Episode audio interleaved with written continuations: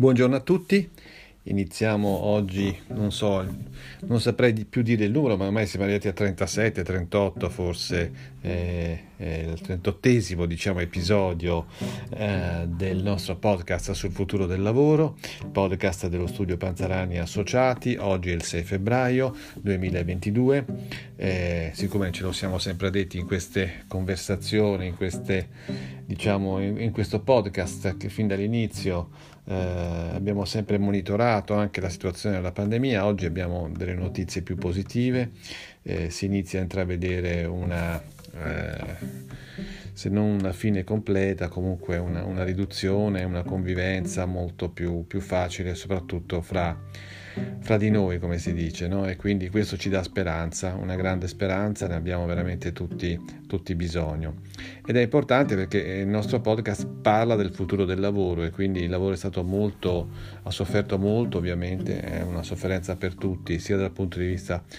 personale, della nostra salute, ma anche della nostra attività professionale, del nostro lavoro.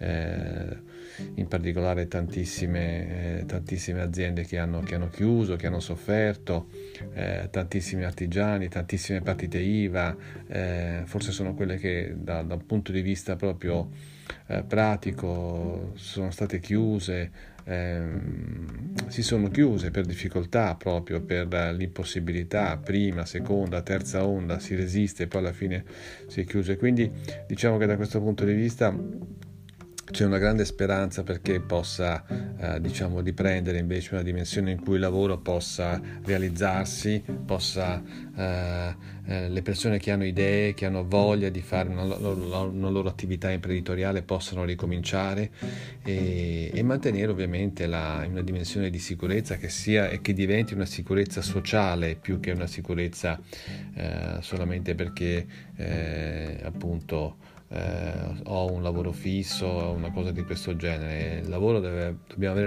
l'opportunità che diventi facile poterlo trovare, facile poterlo cambiare se non mi soddisfa, e quindi creare una società diversa da questo punto di vista.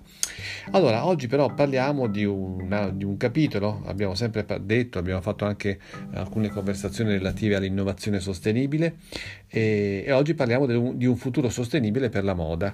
Parliamo di questo perché ho pubblicato proprio l'altra settimana questo articolo su un futuro sostenibile per la moda su Technoeconomy 2030, e questo articolo è venuto fuori proprio in conseguenza della notizia più volte ricordata negli ultimi giorni di questa enorme discarica di vestiti che ci sono nel deserto di Atacama in Cile e che sono diventati un luogo di una discarica mondiale dei vestiti inutilizzati o non venduti, e questo ovviamente porta a inquinamento oltre che alla follia di questo fatto. Allora, diciamo che questo è molto legato al fenomeno, per così dire, della fast fashion, e quindi dobbiamo cercare un attimo di capire di che si tratta. Vado un attimo più nel concreto e quindi parlo di questo articolo direttamente con voi, ed è di questi giorni la notizia su vari giornali, peraltro cosa già apparsa anche in passato, delle conseguenze della fast fashion nell'inquinamento del mondo. Come riportato dal sito DJ del 19 dicembre 2021, le dune nel deserto di Atacama sono la discarica dei vestiti usati. Come altri settori dell'industria, la moda ha grandi responsabilità in fatto di inquinamento. Nel deserto di Atacama, in Cile, le dune sono ricoperte da tonnellate di vestiti invenduti e scartati. Qui giacciono almeno 39 tonnellate di maglioni, jeans, t-shirt, provenienti soprattutto dai mercati occidentali, dopo essere stati indossati per breve tempo e scartati o semplicemente non essere stati venduti. Queste sono le conseguenze del fast fashion. La moda usa e getta, grazie alla quale la produzione di abbigliamento è aumentata a dismisura negli ultimi anni a partire dai primi 2000. Marchi come Zara, H&M, Primark e tantissimi altri riescono ad offrire ai propri clienti capi alla moda accessibili a tutte le tasche, ma la cosa negativa è che questo avviene grazie allo sfruttamento dei lavoratori e all'incredibile impatto sull'ambiente.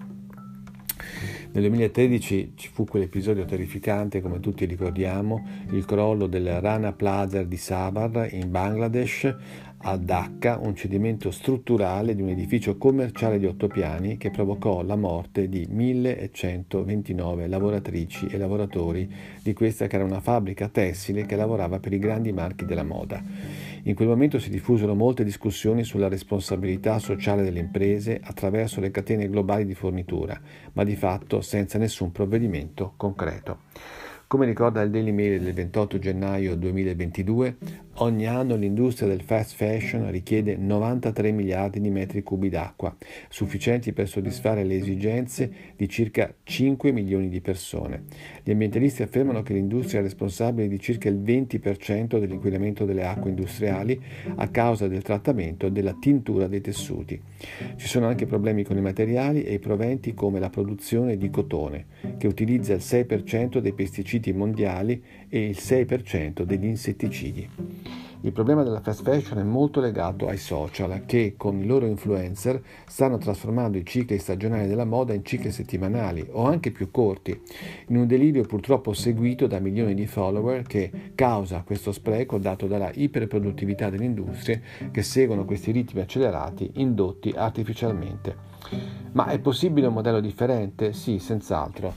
Il discorso rientra in una visione sostenibile ed etica della moda, così come già sta avvenendo in altri settori. È il caso di Goel, un gruppo di cooperative sociali che ha dato vita ad una comunità di riscatto, iniziando un'avventura piena di speranza, volta a cambiare la Calabria in diversi modi e in diversi ambiti.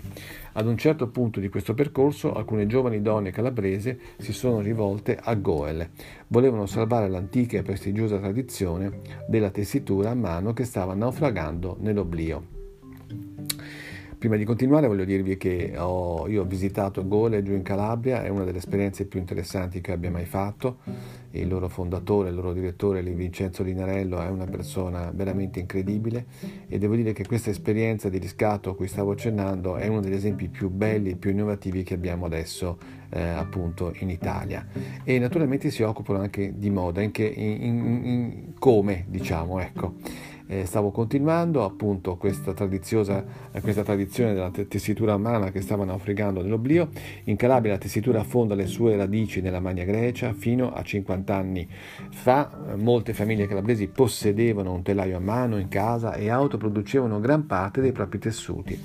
Le giovani donne che si rivolsero a Gola decisero di recarsi dalle poche anziane magistre ancora viventi nel territorio. Le magistre non sono semplici tessitrici, ma erano le maestre che programmavano, imbastivano tutti i telai a mano del territorio. Un'arte complessa e sofisticata. Nei telai vi sono fino a 1800 fili di ordito che bisogna far passare nei licci in un preciso ordine matematico per produrre un determinato tipo di disegno di tessuto. Tutta questa tradizione sarebbe stata perduta se Goel, tramite il suo marchio di moda Cangiari, che in idioma calabrese significa cambiare, non avesse recuperato la tradizione orale delle nenie e delle cantilene, nei cui versi era contenuto l'ordine matematico del passaggio dei 1800 fili nei licci, e messa su carta tramite questa nuova generazione di donne, preservando così un grande patrimonio di tessuti di matrice grecanica e bizantina. Oggi Cangiari è un marchio di alta moda, riconosciuto a livello nazionale e internazionale per via della qualità e dell'estetica dei suoi manufatti. Esempio di etica della filiera della produzione, filiera cooperativa e partecipata dagli stessi lavoratori, luogo sociale di inserimento lavorativo anche di persone svantaggiate, etica del messaggio del brand, un lifestyle raffinato ma che si fonda sui valori di Goel e sulla sostenibilità ambientale e sociale. Insomma, un altro mondo è possibile, e la prossima volta che vorremmo comprare una t-shirt, se costa 2 euro, domandiamoci quello che c'è dietro la sua produzione. La responsabilità sociale ed ambientale comincia anche da noi. Allora, grazie per aver ascoltato il podcast di oggi sul futuro sostenibile per la moda, un tema che ci tocca molto da vicino, perché come dicevo nella parte finale, anche noi come consumatori siamo responsabili, e vediamo quello che possiamo fare per evitare che questo mondo appunto vada verso questa follia collettiva della moda prêt-à-porter giornaliera, no? Proprio perché siamo influenzati. No, cerchiamo di scegliere noi i nostri contenuti, i nostri abiti e in qualche modo cerchiamo di essere responsabili per quello che riusciamo a fare, per quello che ci comporta anche dell'ambiente, senza doverlo delegare a nessuno. Grazie ancora e appuntamento al prossimo episodio del podcast Il futuro del lavoro a cura dello studio Panzarani e Associati. Un saluto a tutti.